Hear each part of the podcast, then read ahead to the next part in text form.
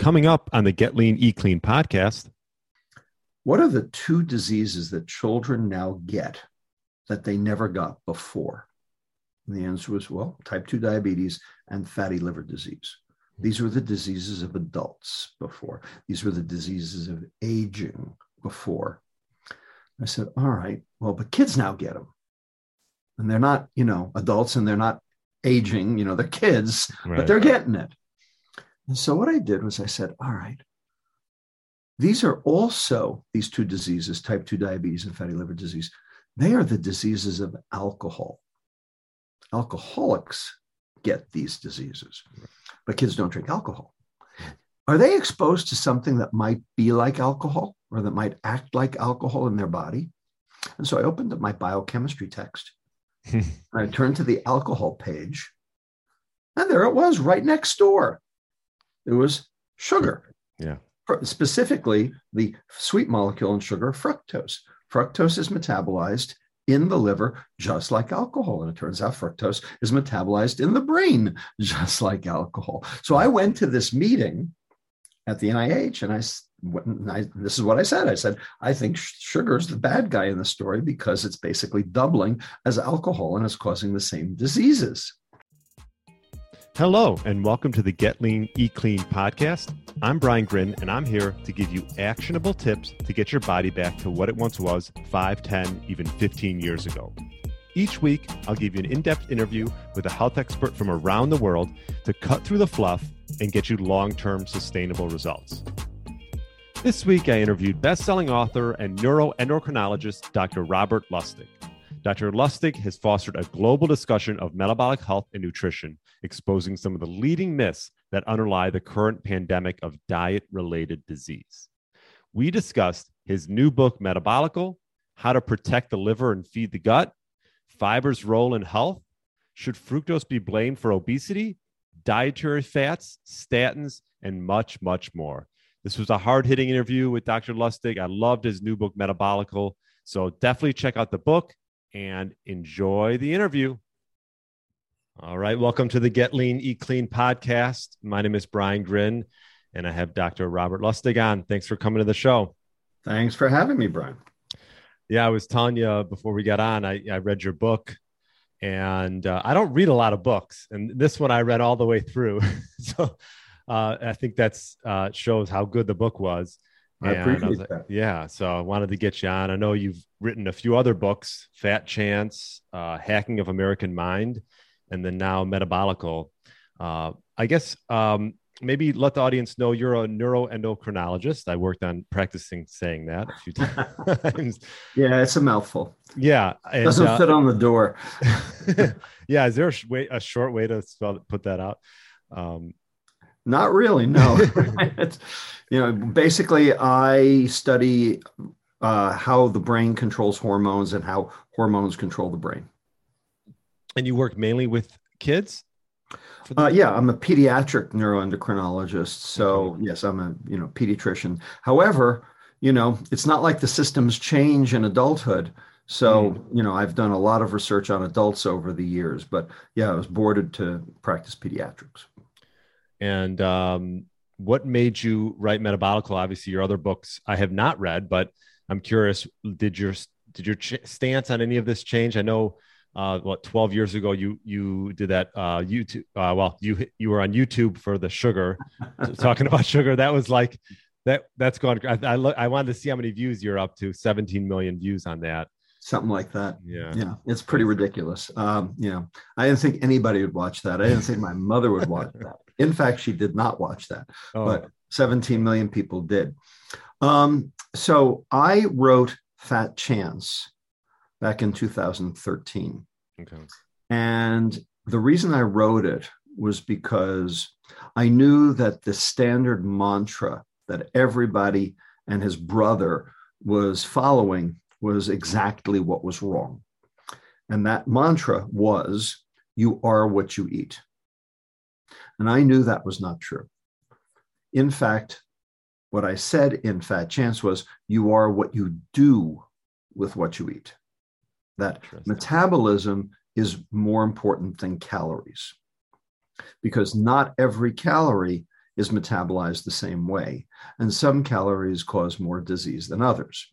And people needed to understand that in order to be able to switch what they were doing and basically not believe the food industry party line. But yeah, in the yeah. last eight years, from the time of Fat Chance till now, I have come to realize there is an entire literature and an entire dark underbelly of the food industry actually propagandizing their products and what they do. And we now have the paper trail to demonstrate how the food industry has actually um, provided a, you know, forty-year disinformation campaign about, you know, what they were offering the public and how we have succumbed and uh, gotten sick. So in Metabolical, which is half science, half expose, you know, what I did was I said, you know, I got it wrong. I got it wrong back in two thousand thirteen. Really, the mantra should be, you are what they did with what you eat. And that is the politics and understanding, you know, what hap- what what did they know and when did they know it? And when you understand all that, you realize that, in fact, um, we need an complete and entire overhaul of our food system. Yeah, and I love in the book, you know, towards the end, you start going into reasons and things that that we should do um, to try to change the food system, which is a lot has to do with su- subsidies and where the money's going. And we can touch on that maybe towards maybe towards the, the end. Um, sure. But I, I wanted to read the this was right in the beginning, and you don't you don't mess around in this book. This is you, this is a hard. No, I don't. I, this this book calls calls it like it is. It's a it's it's as hard hitting as I can possibly be. You know, if it were if it were a, um, a Hollywood book, we'd call it a kiss and tell. But because it's about diabetes, really, it's more like a piss and tell.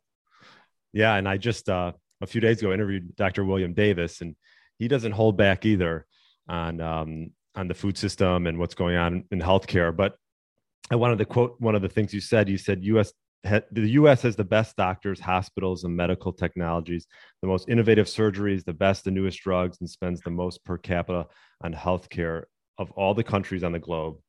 And are we healthier? Do we enjoy better healthcare? Do we live longer? And the answer is an empathetic no.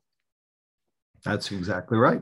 Yeah. Ultimately, none of those things have impacted our health one iota. The medical system has basically failed us when it comes to chronic disease. And, you know, I don't feel good saying that, you know, because I was part of that system for a very long time.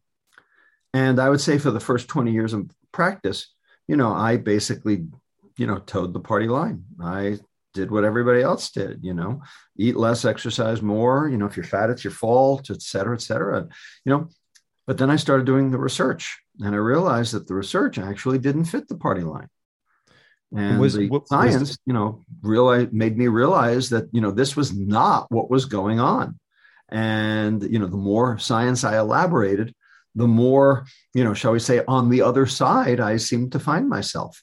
Um, So I have become, in my old age, an iconoclast, you know, trying to, you know, break down, you know, and and and destroy the sacred cows uh, because they need to be. Was there like a moment where you're like, I just got to start? Was it, a, was it over time? Or was it a moment that hit you uh, maybe with a patient or with something that you read or that sort of made you want to sort of go the other way? Right. So there were three aha moments for me, three. Um, let me take them in order. Uh, the very first aha moment was um, back in um, nineteen ninety-five, mm. right? Um, I had just moved to Saint Jude Children's Research Hospital in Memphis, Tennessee. It's a cancer hospital. Mm-hmm. And I was presented with about forty patients who had survived their brain tumors, only to become massively obese because of either the surgery or the radiation or the chemotherapy. So these people had damage to the area of the brain that controls energy balance. It's called the hypothalamus. And so we call this form of obesity. It's an intractable form of obesity called hypothalamic obesity because the hypothalamus is damaged. Mm. And these kids cannot lose weight. They only gain it. No matter what you do, hmm. they gain weight. And the question, of course, is, you know, like, why and what do you do about it? Because I had forty of them. I had to figure out how to help them. Right.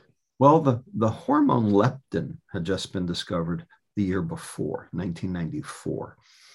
And so I postulated at the time that these kids, before the tumor, they could see their leptin, they were normal, but now they couldn't see their leptin. And because they couldn't see their leptin, because that area of the brain was dead, that these kids had brain starvation, that their brain could not tell that the leptin levels in their blood were high because they were, you know, because they, because fat makes leptin. So more fat, more leptin, but then the leptin's supposed to tell your brain, don't eat so much. But if you can't see it, then you're going to eat like crazy. So I uh, postulated that these kids had what we would call anatomic leptin resistance. That is, they couldn't see their leptin because the brain was damaged. Mm. So then the question is, all right, if that's the case, what are you going to do about it? Well, I then went to the literature and looked downstream of what went on in the hypothalamus. And I knew that these kids released an enormous amount of insulin. Insulin, of course, is the energy storage hormone. So when you eat something, your insulin goes up and that forces it into energy uh, stores in your body, particularly fat. Insulin makes fat, and I knew that.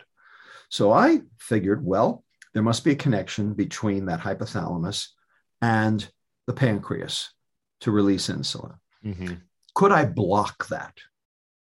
And there was a drug at my disposal called octreotide, which inhibits insulin release at the level of the pancreas. So I said, what if we give these very unfortunate kids this drug that blocks insulin? And so we did a study, and lo and behold, kids started losing weight. Hmm. But something even more remarkable happened. These kids used to sit on the couch, eat Doritos, and sleep. They had lost all interest in the world and the, anything that was going on around them. We put them on the medicine, and all of a sudden people started calling up, I got my kid back. And the kids would say things like, well, this is the first time my head hasn't been in the clouds since the tumor. And they started act, physically exercising on their own, spontaneously. One kid became a competitive swimmer. Two kids started lifting weights at home. One kid became the manager of his high school basketball team, running around collecting all the basketballs. These kids had zero energy. And all of a sudden, because they're on this medicine, they are now physically active. And the parents and the teachers and everyone around them sees it and knows it. It's like amazing. Wow. So I said, wow, this is really cool. So then we did a double-blind placebo-controlled trial and showed the exact same thing. Then we determined that their energy expenditure had actually gone up. They were actually burning energy better. And the reason was because we'd gotten their insulin down. And we showed that the improvement in their physical activity was because we suppressed their insulin. And so this was the first aha, because everyone says, you know, that obesity is because of two behaviors, gluttony and sloth. And the gluttony and sloth is what drives the weight gain. And what we showed was that, no, in fact, obesity is due to too high an insulin level. And the insulin was causing the gluttony and sloth, the, that the biochemistry drives the behavior. And that obesity was really not being able to see your leptin, and excess insulin. And so we completely changed our um, obesity paradigm, and we changed what we did for our patients. And instead of running an obesity clinic, I ran an insulin reduction clinic. And guess what? We helped a lot of kids, okay? Yeah. Better than any other uh, uh, program in the country, because we focused on the real problem. So that was aha moment number one. Mm-hmm. Aha moment number two was, okay, there are a whole bunch of people who don't have brain tumors, who don't have brain damage, who are massively obese, and they have high insulin too. How come? I was asked by the um, N I H to come give a talk at a symposium uh, back in two thousand seven uh, on what I thought was the most important environmental insult that led to obesity. And I'm thinking, what am I going to say? What am I going to say? What am I going to say? And I said, well, all right, let me look at it this way. What are the two diseases that children now get that they never got before? And the answer was, well, type two diabetes and fatty liver disease. These were the diseases of adults before. These were the diseases of aging before. I said, all right, well, but kids now get them. And they're not, you know, adults, and they're not aging, you know, they're kids, right, but they're getting it. And so what I did was I said, all right, these are also, these two diseases, type two diabetes and fatty liver disease, they are the diseases of alcohol. Alcoholics get these diseases, but kids don't drink alcohol. Are they exposed to something that might be like alcohol or that might act like alcohol in their body? And so I opened up my biochemistry text. I turned to the alcohol page, and there it was right next door. It was sugar. Yeah. Specifically, the sweet molecule in sugar, fructose. Fructose is metabolized in the liver, just like alcohol. And it turns out fructose is metabolized in the brain, just like alcohol. So I went to this meeting at the N I H, and I, and I this is what I said. I said, I think sugar is the bad guy in the story because it's basically doubling as alcohol and it's causing the same diseases. And, you know, after I spoke, they applauded. And then there was the bathroom break. And they didn't come back for the rest of the symposium. Really? And I, I had to go to the bathroom. So I left and I went to the bathroom. And they they captured me. They actually sat on me in the bathroom. These are toxicologists, scientists, s- screaming at me, oh, my God, oh, my God, oh, my God, you're right. Sugar is just like alcohol. Sugar's a toxin. Sugar's what's driving this. You have to tell everyone. I said, boy, I mean, toxicologists, you know, they got so worked up over this. They cornered you in the bathroom? Yeah, they cornered me in the bathroom, wouldn't let me go back to the symposium. Oh my God. Yeah, it was like crazy. Um, so that was the second aha. And then the third aha wasn't even my aha. It was my colleague's aha. So um, remember I mentioned the dark underbelly of the industry. My colleagues at U C S F, Kristen Carnes, Laura Schmidt, and Stan Glantz, in two thousand sixteen published a paper where they had actually found the paper trail between the Sugar Association and two par- Harvard School of Public Health scientists, the head of the Department of Nutrition, Fred Stare, and his associate, Mark Hegsted, who became head of the U S D A, where they actually paid these guys off to write two review articles saying saturated fat's the bad guy and leave sugar alone. And, you know, this was not disclosed, and they made about fifty thousand in today's dollars from writing this. And basically, you know, it's propaganda. And so I came to realize, you know, through that, that, you know, this was a put up job. This, you know, was, this was destined because of dark forces. And so that was the third aha. And that's really the moment when I realized I had to write this book, Metabolical, you know, to basically clear the air and make it very, you know, clear to the public, you know, what's really going on. Yeah. Wow. Those are, those are some good stories. I mean, good and bad, right? Well, um, yeah, a lot of bad, a lot of bad. Yeah. But it is what it is. Um, there was another part in the book that I liked. This quote was, we spend ninety-seven point five percent of our healthcare budget on individual treatment and only two point five percent on prevention. Right. I thought that, yeah, go ahead. Well, the problem is when you understand the molecular mechanisms, when you understand how this actually works, when you understand what causes type two diabetes and hypertension and dyslipidemia and cardiovascular disease and cancer and dementia and fatty liver disease and polycystic ovarian disease, all these chronic metabolic diseases that are basically chewing through our entire healthcare budget. Okay, seventy-five percent of all healthcare dollars go into those eight diseases. Okay, when you look at the molecular mechanisms you realize that none of them have a drug target.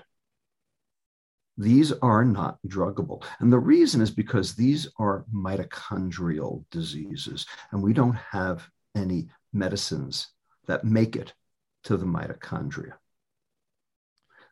The only thing that makes it to the mitochondria is food. These diseases are not druggable, but they are foodable. Right, I was going to say. But that hasn't stopped Big Pharma from coming up with all sorts of, you know, medicines to try to ameliorate or placate or smooth over, you know, paper over, you know, the problem. Ultimately, we cannot solve chronic disease with medicine. Yeah. It has to be solved with food. And that's the reason why I had to write Metabolical, because, you know, healthcare is going down the tubes, and, you know, we gotta, we gotta salvage it. We gotta rescue it somehow. And we can't do it with our current processed food diet. Yeah, I know a chapter what you mentioned, it's not druggable. I think it's right. It's foodable. It's, right. it's right. And, and on that point, you talk two things, two points you mentioned was protecting the liver and feeding the gut. And perhaps right. you can elaborate a little bit on that. Sure. Yeah. So protect the liver. So protect the liver from what? Well, you know, the liver is your primary detoxification organ. Okay. It chews up a lot of poisons, but any poison can overwhelm the liver's capacity, right? Some overwhelm it easily, some overwhelm it a little harder, but ultimately, if you overwhelm your liver's capacity to be able to detoxify something, then you're going to get sick from it. Mm. That's the way it works, right? So the liver has several toxins that affect it. You know, cyanide affects the liver, okay? Causes A T P not to be able to be, you know, uh, used because it's a mitochondrial toxin. That's what cyanide is. It's, you know, an acute, you know, very potent mitochondrial toxin. Sarin, ricin, V X gas, you know, I mean, there are whole hosts of acute toxins that work in parts per billion mm. and keel over and die. But there are also chronic toxins that don't necessarily kill you with one exposure, but with serial exposure, they will no doubt kill you. Like, for instance, arsenic, carbon tetrachloride, benzene, tobacco smoke, all right? Where one exposure may not kill you, but multiple exposures will. Well, turn, and alcohol, another one. Sure. You know, you know, you can ha- you can go on one binge, you can go on two binges, mm-hmm. you can even go on maybe a hundred binges. But you know what? Once you get to about a hundred binges, you're gonna have a problem, and it might just kill you. Well, it turns out sugar is just like alcohol, and so it's the same concept. It's not one high sugar meal. It's, you know, when every meal is a high sugar meal. And that's what we have in America today. Breakfast, lunch, dinner, snacks. Okay. They're all high sugar meals. Example, the National School Breakfast Program. twenty-nine percent of all children today eat their breakfast in the National School Breakfast Program. And what is the National School Breakfast Program? It's a bowl of Fruit Loops and a glass of orange juice. That's what it is. Now, the American Heart Association says that children should get no more than three teaspoons of added sugar per day. That's twelve grams for the day. Mm-hmm. So what's a bowl of Fruit Loops and a glass of orange juice? That's forty-one grams. Yeah. So that's more than triple, and it's just breakfast. So they are consuming more than triple their limit, and they've just started. So this is going to have negative consequences, and that is what we're seeing across the board. So that's, and that's just kids. I mean, you know, it's really no different for adults. When you consider the fact that sixty-two percent of the added sugar in our diet is in ultra-processed foods, okay, and ultra-processed foods now account for fifty-six percent of all the food sold in America, and sixty-seven percent of what kids eat, you know, then you shouldn't be surprised that we're in this mess. So that's what has to be fixed. So protect the liver, protect the liver from sugar, protect the liver from branched chain amino acids, leucine, isoleucine, valine, which is high in corn-fed beef, chicken, and fish, protect the liver from glyphosate, Roundup, because it has uh, its own negative effects, protect the liver from other heavy metals like cadmium, which is high in cocoa, protect the liver from uh, other uh, toxins that are in our environment as well. Okay, feed the gut. Feed the gut what? Well, what the bacteria in your gut like to feed on is fiber. That's food for bacteria. The reason there's fiber in your diet is because now you're feeding your gut. And your gut will take the fiber because you can't metabolize the fiber, but the gut can, and they will metabolize it into various components that they need to grow, such as short-chain fatty acids, okay? And they have, and they will also extract, you know, flavonoids and other things that come with the fiber fraction. Bottom line, if you don't feed your gut, your gut will feed on you.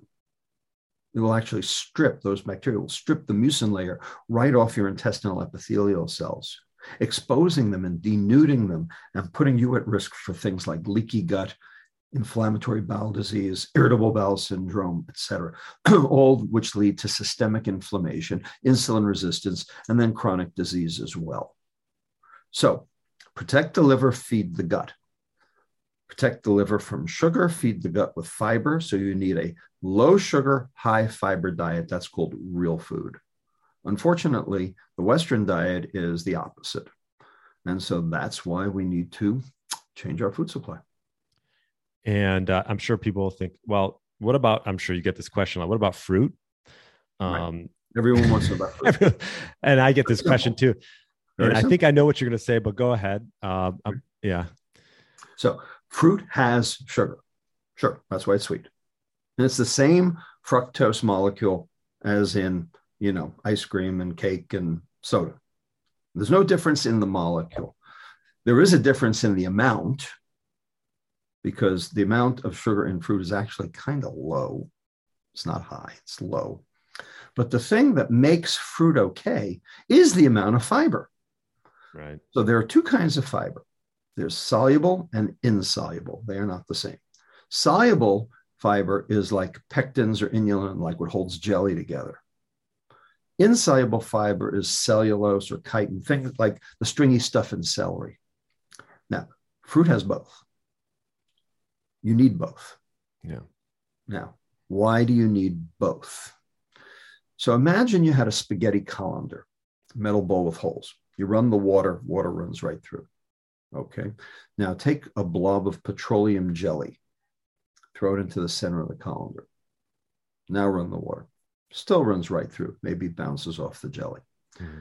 Now take your finger and rub it all the way around the inside of the colander.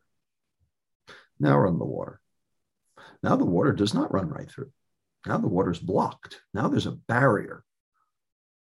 All right, mm-hmm.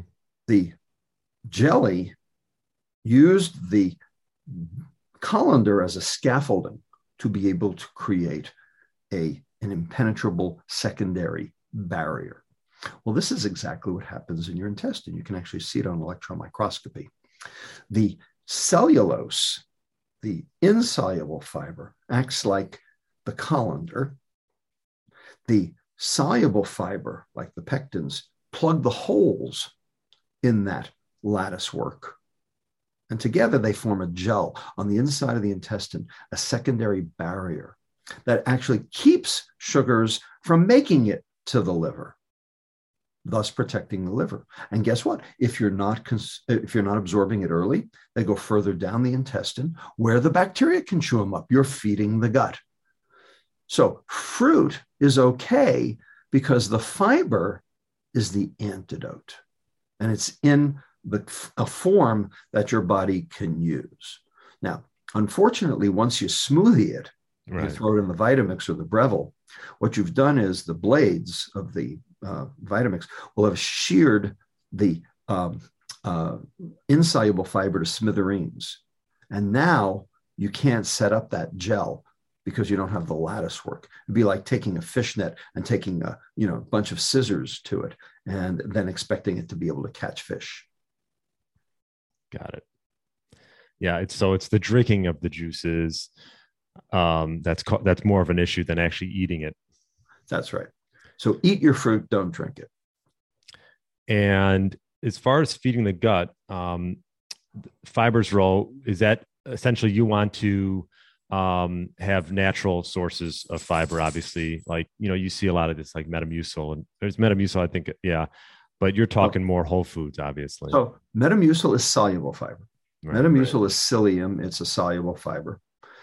Now, it's not that soluble fiber has no use. It has use. Mm-hmm. There are six things that fiber does when you have soluble and insoluble together. Metamucil does two. Cardboard does two, because that's straight cellulose. Okay?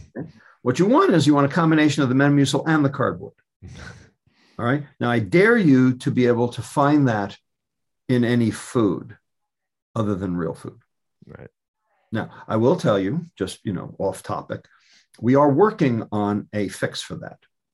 It's not ready yet. We're in clinical trials, but we're hoping to be able to introduce a fiber that can be basically baked into food that would double as soluble and insoluble fiber hmm. that would then make processed food healthier.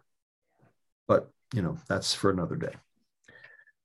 One other topic I wanted to chat about as well was, um, you know, cholesterol's role, and statins are everywhere, as you know, and you mentioned in the book.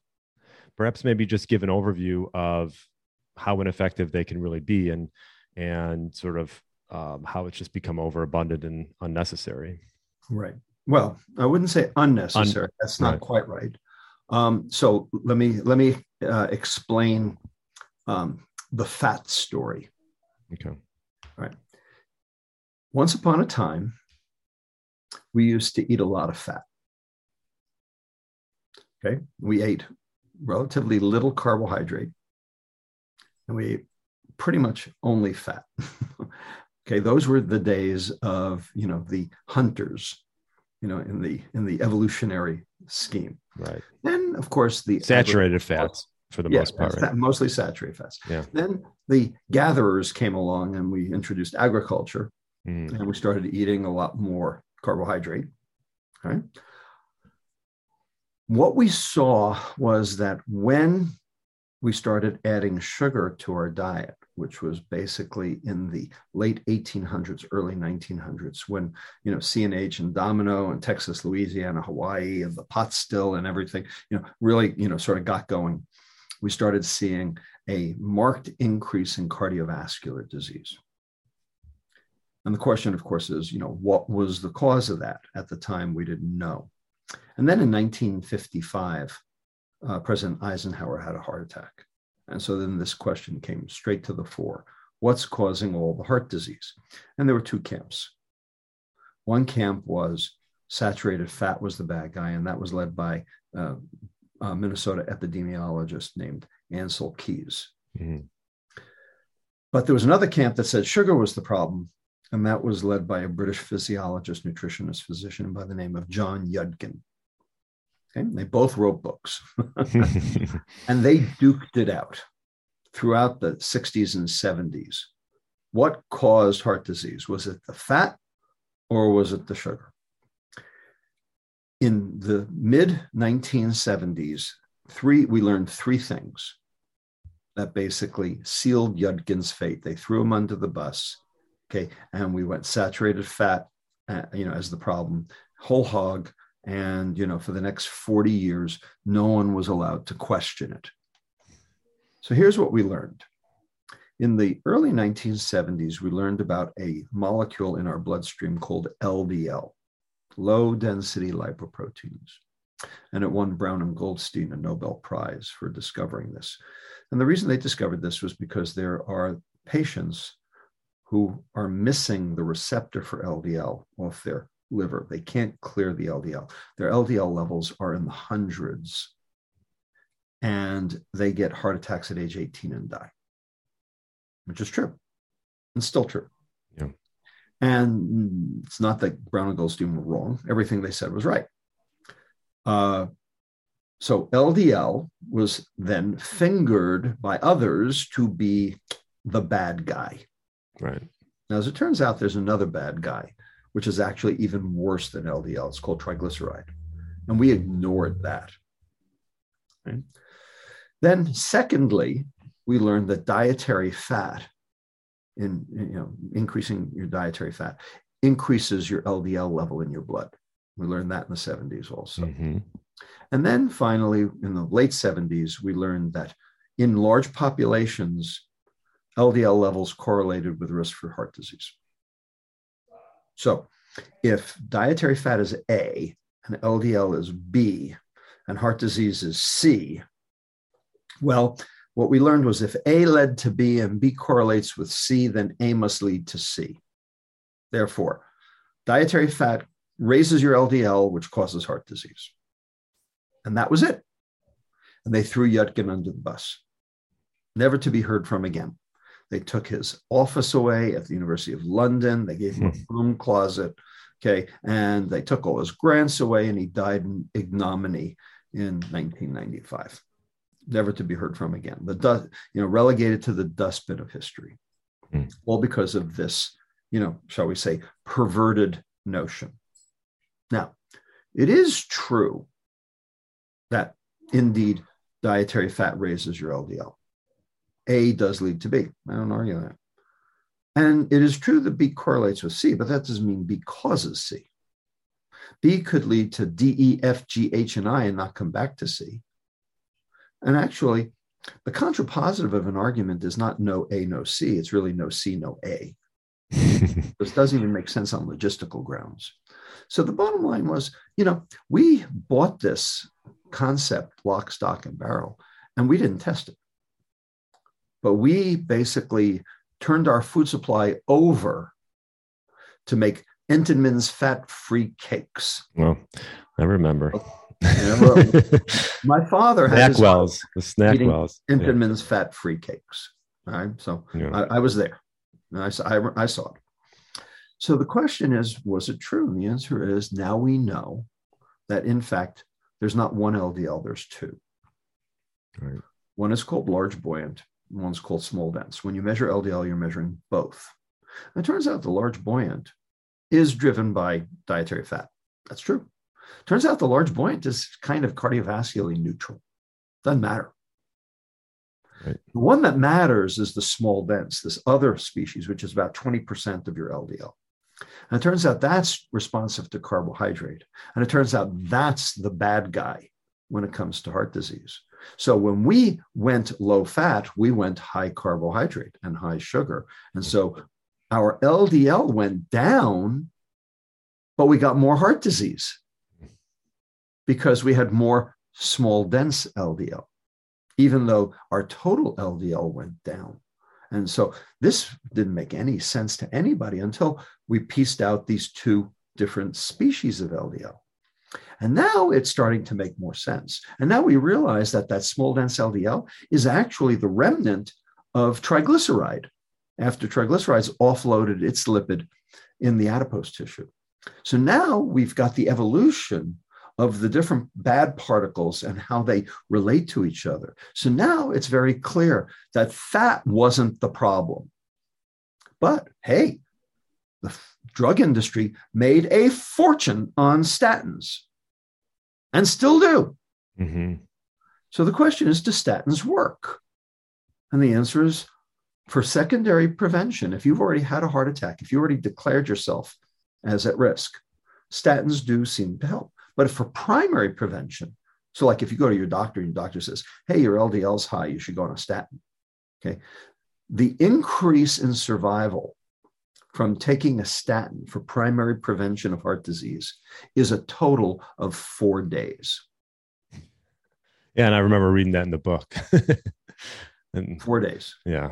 And the reason is because you're not affecting the bad particle. You're not affecting the small dense L D L. All you're doing is bringing down the large buoyant, and who cares about that? So we've gotten this entire thing completely wrong. We have basically stood modern medicine on its head in the hope that somehow we could do something good, and all we did was make things worse. So that is my job, is to basically fix that. Good luck to me. Yeah. And uh, you mentioned the markers that you should look at, like triglycerides to H D L ratio, correct? That's a, that's a much better marker, because what that is a marker of is how well your insulin's working. It's a marker of insulin sensitivity.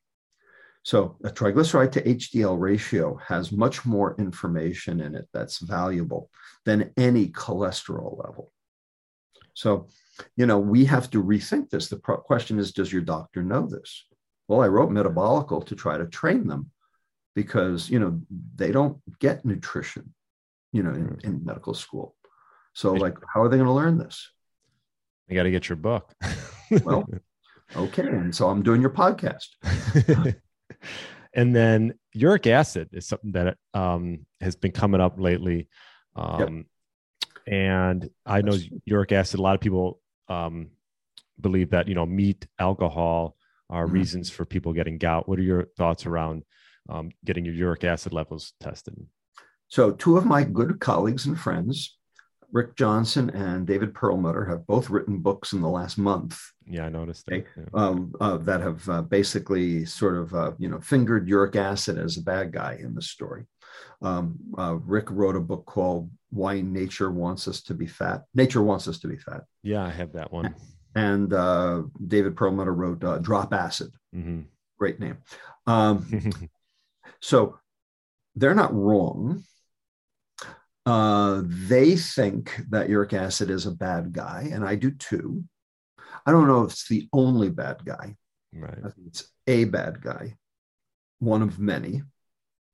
Um, so I'm on board with that. And we found uric acid to be a problem in our uh, uh, studies of adolescents with metabolic syndrome. They had high uric acid. So, you know, we have reason to suspect it's a bad problem too.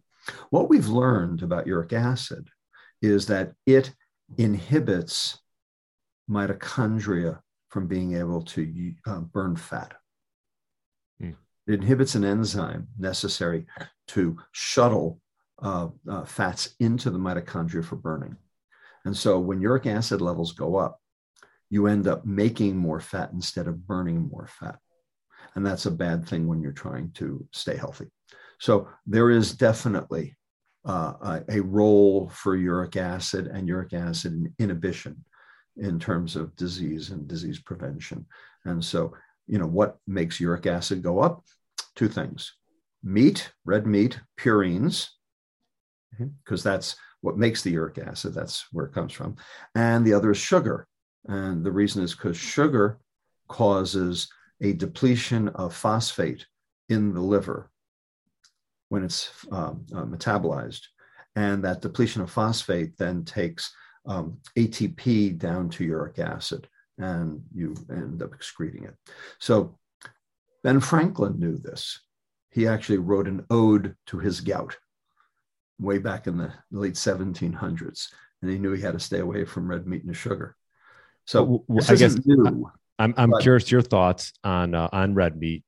Um, Quality red meat. Let's just say you're having grass-fed, grass-finished meat, you know, right, almost every day, um, but your all your metabolic markers seem seem in line. What what are your thoughts around pro, protein too? I'm curious. Yeah. So so let's take two countries that eat more meat than us: Argentina and New Zealand.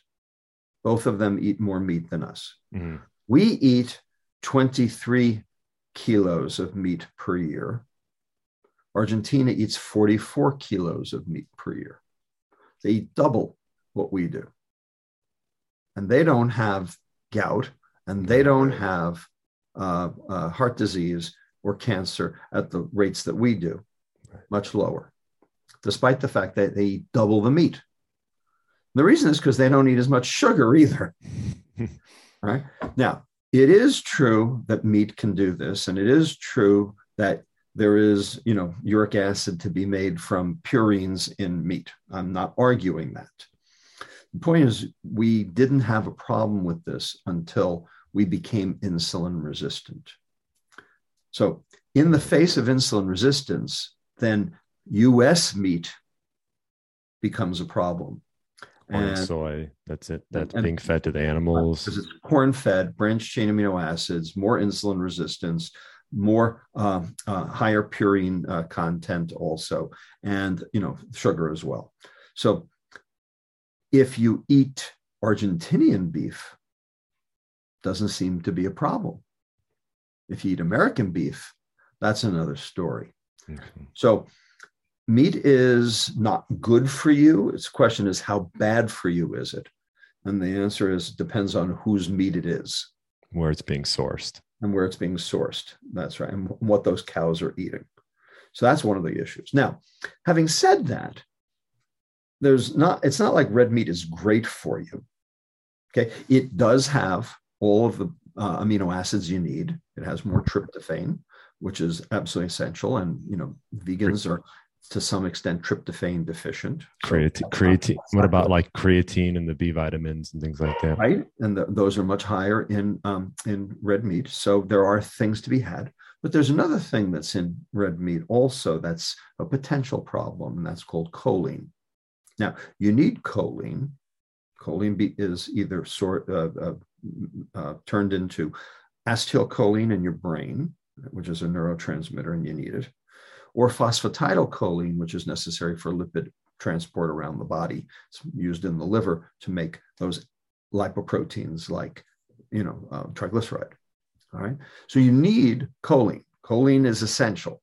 You must have choline. Mm-hmm. Here's the problem. Excess choline will be metabolized by your gut into a compound called trimethylamine, or T M A, which then goes to your liver and gets oxidized to something called T M A O, trimethylamine oxide, which Stanley Hazen at Cleveland Clinic has shown is the stickiest substance that our body makes, and it lines our arteries and is probably one of the primary drivers of heart disease.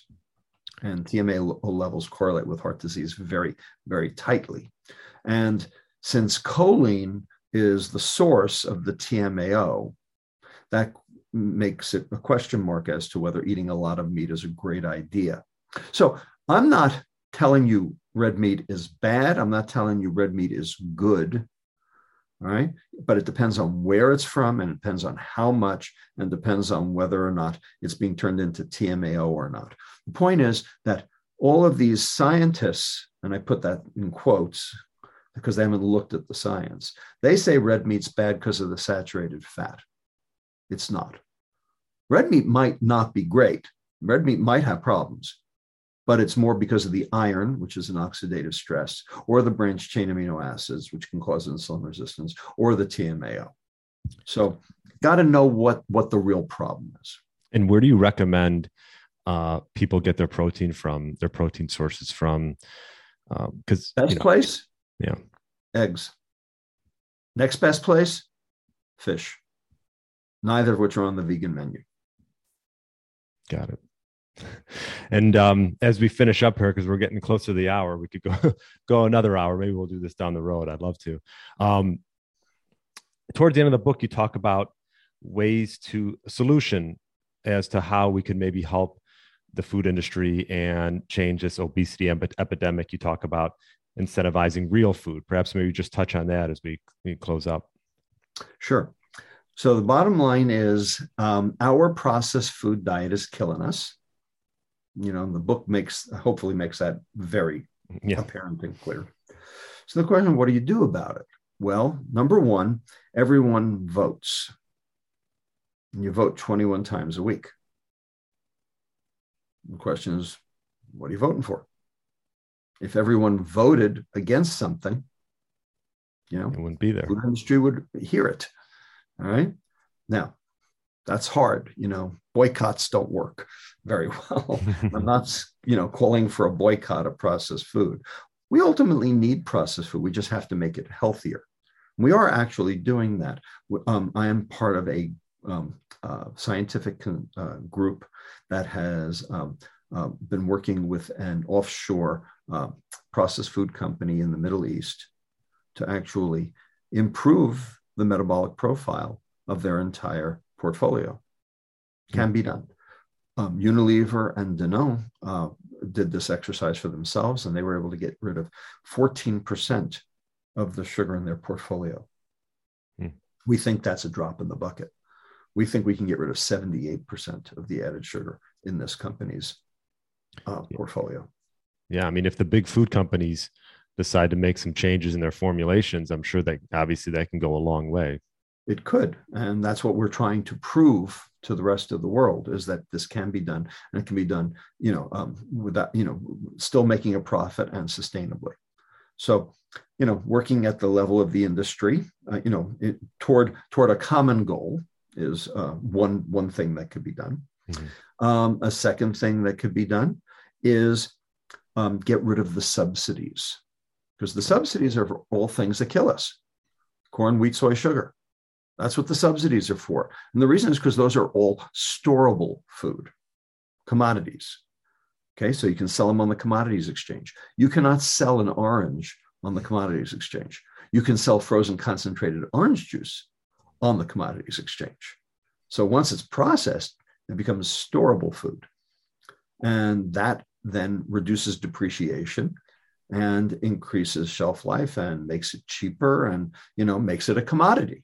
Problem is, it's killing you. So is it a good idea to consume something that kills you, even if it's cheap? Not really. Right. So that's the, you know, the question is, how do we get rid of subsidies, food subsidies? There is not an economist on the planet who believes in food subsidies. And the reason is because they distort the market. Let the right. market work. Yeah. Let, you know, whatever it is, come to whatever price it's supposed to be at. Even the libertarians should be able to get on board with that, you know, because, you know, if, you know, ultimately subsidies distort the market, and that's, you know, a major problem. So I think that that is the single most important, um, uh, you know, move thing that thing that has to fall right. in order to be able to make any headway in this. And that is something that government is in control, control of. And that's why we need government to help us, because if we changed the cost, okay, we would right. change people's diets. Right. I mean, processed food is so much cheaper than real food for the most part. Although, you know, you mentioned eggs. Right? Well, eggs are expensive. And when the price of eggs go up, people stop eating eggs. Hmm. And the reason is because there's nothing uh, uh, addictive in them. But, you know, sugar is another story. The, the most, the three most price inelastic items, that is the, the items that don't reduce in sales when the price goes up, are fast food, soft drinks, and juice. And the reason is because they have an addictive substance in them. People keep so, buying them. And we keep buying them. And the food industry, of course, knows that. Yeah. Well, this was great. This this was a quick a quick hour, quick hour. So I no. I really yeah I, I really I appreciate your time. Yeah, I appreciate the message that you're spreading through your book and through getting on podcasts. Um, and um, this is definitely a book that I recommend. Or if you're watching on YouTube, there it is. And uh, Metabolical, uh, Doctor Robert Lustig, thank you for coming on the podcast. And my pleasure, Brian. Thanks for having me. Thanks for listening to the Get Lean, Eat Clean podcast. I understand there are millions of other podcasts out there, and you've chosen to listen to mine, and I appreciate that. Check out the show notes at brian grin dot com for everything that was mentioned in this episode. Feel free to subscribe to the podcast and share it with a friend or family member that's looking to get their body back to what it once was. Thanks again, and have a great day.